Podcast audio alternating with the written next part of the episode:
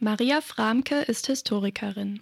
Sie beschäftigt sich mit der Geschichte des südasiatischen Raums und untersucht dabei insbesondere die Bereiche Kolonialismus, Imperialismus, Faschismus und Humanitarismus.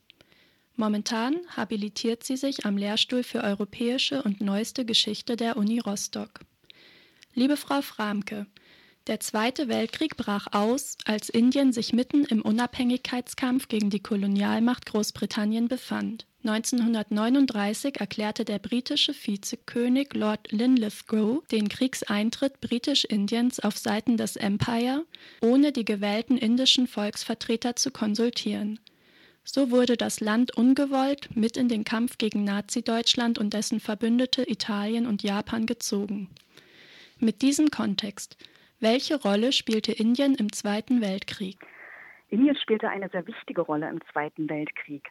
Und bevor ich darauf ganz konkret eingehen werde, würde ich ganz kurz sagen wollen, dass es sehr lange Zeit eigentlich so war, dass die historische Forschung die Globalität des Zweiten Weltkrieges trotz des Namens Weltkrieg ignoriert hat. Damit meine ich, dass das vielfältige Eingebundensein des globalen Südens, also von Indien, aber auch der verschiedenen afrikanischen Kolonien und auch die Auswirkungen des Krieges auf diese verschiedenen Regionen historisch nur wenig aufgearbeitet wurden. Und wenn sie aufgearbeitet wurden, dann vor allen Dingen nur aus einer militärhistorischen Perspektive, also wie viele Truppen, wie waren die Schlachten.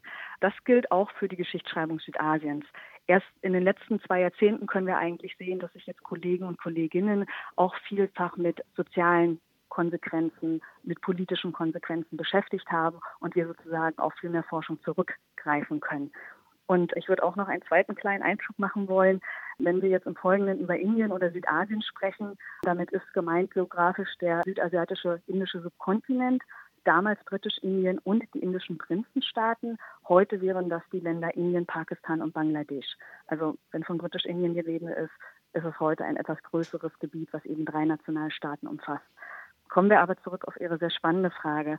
Die Entscheidung, in den Krieg einzutreten, ohne die politischen Vertreter des indischen Volkes vorher gefragt zu haben, bedeutete zuallererst erstmal den Einsatz der indischen Armee. Deren Stärke wuchs sehr exponentiell an. Also wir haben ungefähr 194.000 Angehörige im Jahr 1939 und das erhöht sich bis September 1945 auf 2,5 Millionen Männer. Die Armee bestand dabei aus kämpfenden Einheiten, und aus sogenannten Hilfstruppen oder Labor Corps, die sehr, sehr wichtig waren.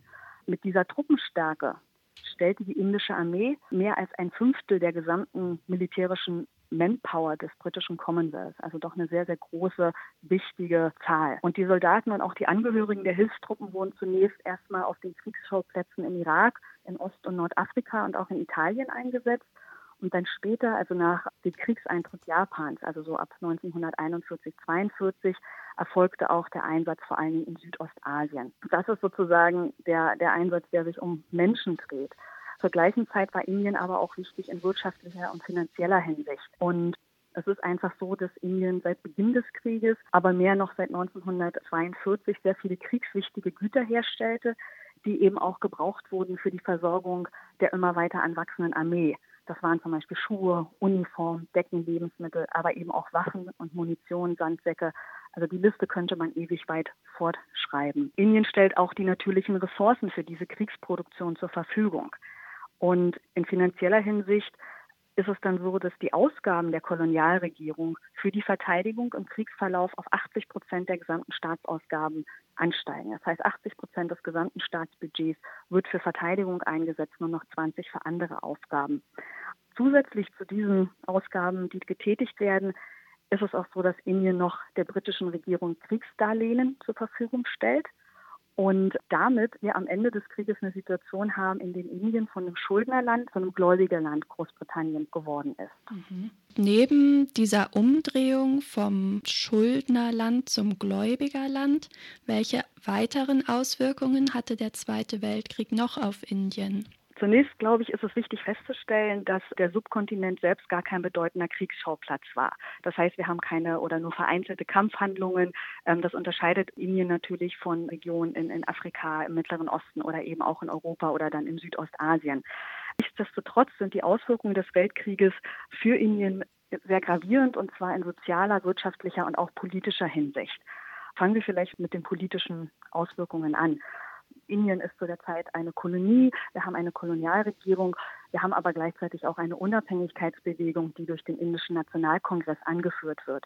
Der Indische Nationalkongress, ich denke, der bekannteste ähm, Vertreter ist eigentlich Mahatma Gandhi, mhm. eigentlich mit dem Namen Mohandas Karamchand Gandhi.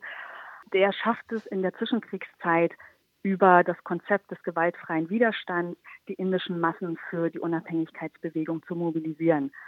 Beim Kriegsausbruch ist es nun so, dass sich der Kongress relativ bald gegen die Kolonialregierung stellt, während wir andere Gruppierungen im politischen Spektrum haben, zum Beispiel Liberalen, die Muslim League, aber auch Teile der Linken, also die Kommunisten, die die britischen Kriegsanstrengungen unterstützen. Die Kommunisten vor allen Dingen eben, da Großbritannien dann ja auch in einer der Sowjetunion in einer Koalition ist. Mhm. Dass der Kongress sich gewissermaßen gegen die Kolonialregierung stellt, heißt nicht, dass die Kongressführung mit Gandhi und auch mit ähm, Jawaharlal Nehru, der wird später der erste indische Premierminister, auf, den auf Seiten des nationalsozialistischen Deutschlands waren, sondern vielmehr versucht der Kongress eigentlich, unabhängig von der Situation des Krieges in Europa, Indiens Weg zur Unabhängigkeit weiter voranzubringen. Und aus diesem Grund sagte der Kongress seine Unterstützung den Briten zu, aber nur im Austausch für die indische Unabhängigkeit. Es gibt dann zwischen Kriegsausbruch bis Frühjahr 1942 verschiedene Verhandlungsrunden zwischen praktisch der Kongresspartei und den Briten. Die führt aber zu keinem guten Ergebnis, weil für die Briten ist es sozusagen nicht vorstellbar, die, die Inder in die Unabhängigkeit zu entlassen, solange der Krieg noch anhält, da sie eben Indien als Ressourcenbasis, also sowohl für Menschen, aber auch für Materialien brauchen. Und vor diesem Hintergrund entschließt sich dann die Kongressführung im August 1942 nochmal eine große Kampagne gewaltfreien Widerstandes zu initiieren. Das ist die sogenannte Quit India-Kampagne. Der Name sagt es ja schon. Es geht darum, um die Aufforderung Verlasst Indien. An dieser Kampagne nehmen unglaublich viele Menschen teil. Also es ist wirklich eine Massenkampagne. Und das, die zeigt eigentlich, wie unpopulär der Krieg ist. Mhm. Gleichzeitig macht die Kampagne klar, weil es relativ schnell innerhalb der Kampagne zu Ausbrüchen von Gewalt gegen die Briten und auch gegen britische Einrichtungen kommt, dass man die Herrschaft in Indien nur noch mit Gewalt aufrechterhalten kann. Also mit Hilfe der Armee kommt es dann zu Massenverhaftungen und besonders die Führungsriege des Kongresses bleibt inhaftiert, die meisten bis Kriegsende. Das heißt also von 42 bis 45 haben wir dann relativ viel Ruhe in Indien, weil einfach ähm, die Unabhängigkeitsbewegung die Führung im Gefängnis eingesperrt ist. In wirtschaftlicher Hinsicht ist es einfach so, dass die massiven Staatsausgaben, die ja immer weiter erhöht werden im Verlauf des Krieges, zu einer sehr schweren Inflation führt und diese Inflation auch dann, ähm, dann natürlich ähm, ganz viele steigende Lebensmittelpreise mit sich bringt. Man muss schon sagen, dass nicht alle Bevölkerungsschichten gleich, äh, gleichermaßen unter dieser Entwicklung leiden. Das heißt, es gibt Industrielle, es gibt bestimmte Landwirte, die eben strategisch wichtige Güter produzieren für die Kriegswirtschaft, die gewinnen sozusagen durch den Krieg. Aber die Ausrichtung der Kolonialregierung in wirtschafts- und finanzpolitischen Fragen geführt eigentlich dazu, dass ein Großteil der indischen Bevölkerung verarmt aufgrund der Inflation. Die Leute können sich also die Lebensmittel nicht mehr leisten. Und das ist einer der Gründe, äh, der sozusagen dann auch auf die sogenannte Bengal Famine auswirkt. Und zwar haben wir 1943, 44 in Indien eine der tödlichsten Hungersnöte des Jahrhunderts in Bengal im östlichen Indien, die zusammen mit auch nachfolgenden Krankheiten mindestens drei Millionen Todesopfer fordert. Das läuft also während des Krieges ab. Mhm. Die Gründe für die Bengal Famine ähm, sind vielfältig. Also einerseits ist es eine Lebensmittelknappheit, die in Ostindien aufkommt. Das passiert vor allen Dingen, weil keine Reisimporte mehr aus Südostasien und aus Burma das Land erreichen, wegen der aufrückenden japanischen Armee. Es gibt gleichzeitig noch einen Zyklon, der sozusagen Teile der Ernte vernichtet. Ganz, ganz wichtig sind aber die administrativen Entscheidungen der Briten. Und zwar entscheidet die britische Regierung sozusagen vor allen Dingen die städtische Bevölkerung in Kalkutta, das ist sozusagen die Landeshauptstadt von Bengalen, weiter zu versorgen und auch die Truppen, die in der Region stationiert sind und das auf Kosten der Zivilbevölkerung, gerade in den ländlichen Gebieten. Und Kalkutta war so wichtig, weil es eben ein wichtiges Zentrum für die Kriegsgüterproduktion war, die man aufrechterhalten wollte. Großbritannien oder die britische, britisch-indische Regierung versucht gleichzeitig, diese Hungersnot sozusagen nicht weiter publik zu machen, und dadurch kommt es auch zu sehr einer verspäteten Reaktion, Hilfe zu leisten. Und eigentlich ist die Hilfe, die dann kommt, zu spät, um eben die Katastrophe zu verhindern. Und mhm. wir haben eben diese hohe Zahl an Todesopfern. Mhm. Insgesamt führt diese gravierende Verschlechterung der Lebenslage dazu, dass viele Inder und Inderinnen am Ende des Krieges praktisch gegen die Zustände protestieren. Also es kommt zu sozialen Unruhen. Angeheizt wird das eben auch durch die Demobilisierung der Armee. Wir haben plötzlich 1,5 Millionen Soldaten, die größtenteils ohne eine Art Kompensation aus der Armee entlassen werden. Und vorher in vorherigen Kriegen, nicht im Ersten Weltkrieg, aber ansonsten war es oft üblich gewesen, die demobilisierten Soldaten mit zum Beispiel einem Stück Land abzufinden. Mhm. Das kann man bei 1,5 Millionen Menschen nicht machen. Mhm. Und von daher hat man eben jetzt ein Heer von teilweise auch ähm, traumatisierten, entlassenen Soldaten, die sich den Protesten anschließen. Mhm. Und letztendlich ist es zwischen 1945 und 1947, als dann Indien unabhängig wird, eigentlich eine Situation, dass man sagen kann, dass nach dem Ende des Weltkrieges die Grundlagen der sozialen und auch politischen Herrschaft destabilisiert sind in Britisch-Indien. Und das trägt zum Ende der Kolonialherrschaft durchaus bei und auch eben dann zur Unabhängigkeit, die im August 1947 kommt. Mhm.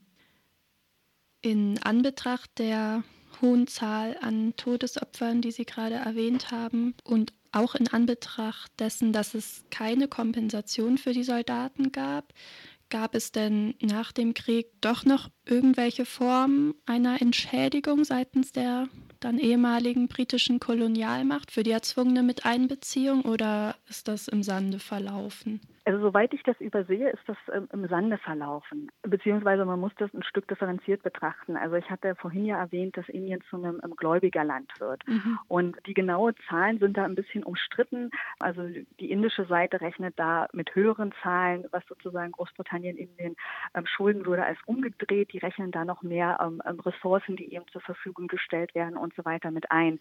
Es kommt zu einer Rückzahlung eines Teil des Geldes, allerdings nicht sofort. Also das zieht sich über mehrere Jahre hin und soweit ich sehen kann, bis in die Mitte der 1950er Jahre. Es ist auch nicht immer eine Rückzahlung in Form von, von Cash-Überweisung, sondern es wird verrechnet mit Pensionsansprüchen, es wird verrechnet mit bestimmten waren, Importen und Exporten. Also es ist eine hochkomplexe Angelegenheit. Aber soweit ich das sehe, wird nicht alles Geld sozusagen zurückgezahlt, was Indien als Kriegsdarlehen Großbritannien zur Verfügung gestellt hat, und das ist ein Stück weit auch sozusagen auf Linie mit der, mit der generellen Idee, die die USA und auch Großbritannien nach dem Ende des Weltkriegs hatten, indem sie es nämlich sehen, dass ja dieser Krieg gefochten wurde, um die freie Welt auch weiterhin Freiheit wiederzugeben. Und es wird ein Stück weit so gesehen, dass eben Indien freiwillig daran teilgenommen hätte. Mhm. Mhm. Und natürlich gibt es da sehr viele politische Diskussionen, aber durch die Unabhängigkeit Indiens, die sich dann einstellt, betont Großbritannien auch immer wieder, dass man eben Indien da nicht alles sofort auf einem Schlag zurückzahlen könnte, weil man eben selbst gar nichts hätte. Und es gibt eben so Argumente zu sagen, okay, also wir bauen gerade wieder auf, wir haben selbst, sind Krisen geschüttet, ihr könnt doch jetzt nicht verlangen, dass wir sozusagen euch das Geld geben, wo wir selbst das Geld für den Aufbau brauchen. Und wir haben mhm. ja auch sehr, sehr viele Opfer gebracht. Also mhm. es ist ein sehr äh, kontrovers diskutiertes Thema, aber es gibt jetzt nicht in dem Sinne von irgendwelche Wiedergutmachungszahlungen. Mhm. Es gab und gibt in Indien relativ starke Strömungen, die den Nationalsozialismus und Adolf Hitler sehr positiv bewerten. Wie setzen sich indische Zeitgenossen zu Zeiten des Zweiten Weltkrieges mit Deutschland auseinander? Das ist eine sehr ähm, komplexe Frage, um ehrlich zu sein ich versuche sie so kurz wie möglich zu beantworten. Mhm. Also es ist vielleicht für, für die Zuhörer erstaunlich, sich vorzustellen, dass in den 1920er und 30er Jahre äh, Menschen in Indien, Politiker, Intellektuelle, auch die, die Medien, sich für die Vorgänge in der Welt interessieren, sich auch dafür interessieren, was im, im faschistischen Italien und dann im nationalsozialistischen Deutschland passiert. Wir haben natürlich einerseits mit dem Unabhängigkeitskampf erstmal einen nach innen gerichteten Fokus der Nationalbewegung und, und vieler indischer Nationalisten. Gleichzeitig ist es aber schon so, dass Indien auf vielfältige Weise auch in den 20er und 30er Jahren natürlich mit der Welt verbunden ist und sich Politiker und Intellektuelle ziemlich genau angucken, was überall auf der Welt passiert, weil man sozusagen auch nach Ideen sucht, wie man den Dekolonisierungsprozess voranbringen kann oder auch welche Aspekte eventuell interessant sind für die zukünftige Nation, die sich ja im Aufbau befinden soll, also für das unabhängige Indien. Und vor diesem Hintergrund wird gerade das nationalsozialistische Deutschland schon ziemlich genau beobachtet und da interessieren vor allen Dingen die Wirtschafts-, Sozial- und Außenpolitik und auch die Bildungspolitik unter Hitler. Auch Themen wie Jugendbewegung und Rassismus oder Antisemitismus werden diskutiert. Und dann solche Phänomene, die vielleicht eher globaler Zeitgeist sind, also Uniformierung, Gehorsam gegenüber einem Führer oder auch so dieses Idealbild eines starken, gesunden Körpers, die wir eben nicht nur im Nationalsozialismus finden, die auch für andere Bewegungen, also man könnte an Kommunisten denken, man könnte auch an den New Deal in den USA denken, prägend sind. Die Auseinandersetzung reicht eigentlich von sehr positiven Darstellungen oder auch von wirklich der, der Forderung, bestimmte Aspekte zu übernehmen, zu einer kritischen Ablehnung. Was auffällt, wenn man sich das näher ansieht, ist eigentlich, dass wenig indische ähm, Politiker oder auch die Presse oder auch Intellektuelle sich komplett mit der Ideologie des Nationalsozialismus beschäftigen oder sozusagen, wenn sie bestimmte Aspekte gut finden, alles gut finden. Also das gibt es relativ selten. Es ist eher so eine Art eklektisches, wir nehmen uns das, was uns interessiert oder wir schlagen vor, dass man das so machen könnte. Ganz spannend ist für, viele indische Nationalisten die Wirtschaftspolitik Hitlers, also hier besonders die Idee von wirtschaftlicher Planung. Also wie kann man von staatlicher Seite äh, die Wirtschaft planen, dass man eben ein Wachstum hat und die, die Frage der Arbeitslosenpolitik.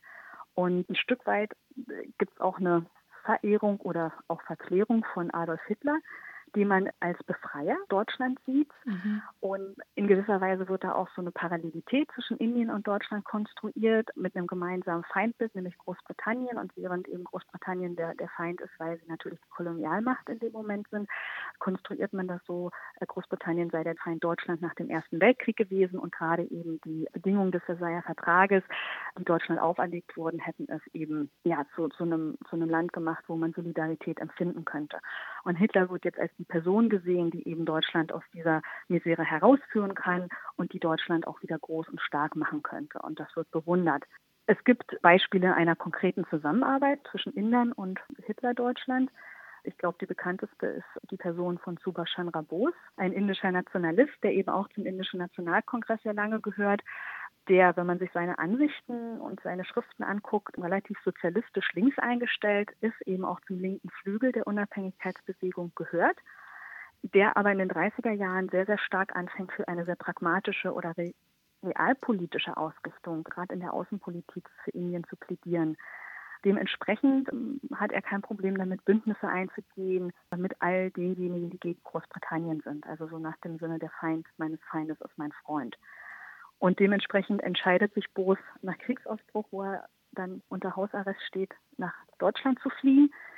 Dort angekommen arbeitet er auch mit der Hitler-Regierung zusammen und hofft eben auf diesem Weg Indien aus der britischen Kolonialherrschaft herausführen zu können. Die ist es mit einer Armee, die er aufstellt, aus indischen Kriegsgefangenen, die indische Legion, eben auf Indien zu marschieren. Das zerschlägt sich relativ äh, schnell aufgrund der Kriegsgeschehnisse und auch so erhält Bose von Hitler nicht die gewünschte Unterstützung. Zum Beispiel hofft, erhofft er sich eigentlich von ihm eine Erklärung, dass Indien nach dem Krieg frei sein wird und Hitler verweigert diese Erklärung. Also die möchte er nicht abgeben. Und Bose ist dann relativ enttäuscht und sieht eigentlich für sich Deutschland nicht als das Partnerland, das er, glaube ich, erhofft hat und geht dann mit deutscher Hilfe nach Südostasien und äh, baut da sozusagen die Indian National Army auf, die dann, was ich ja schon erzählt habe, eben auf Indien zumarschiert.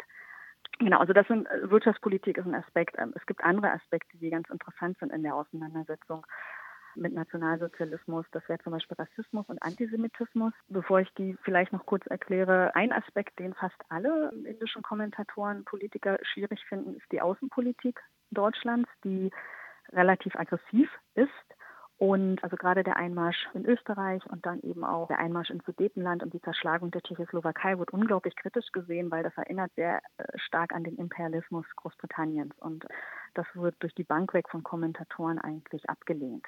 Bei der Rassenpolitik, der Rassentheorie ist die Auseinandersetzung wieder viel vielschichtiger.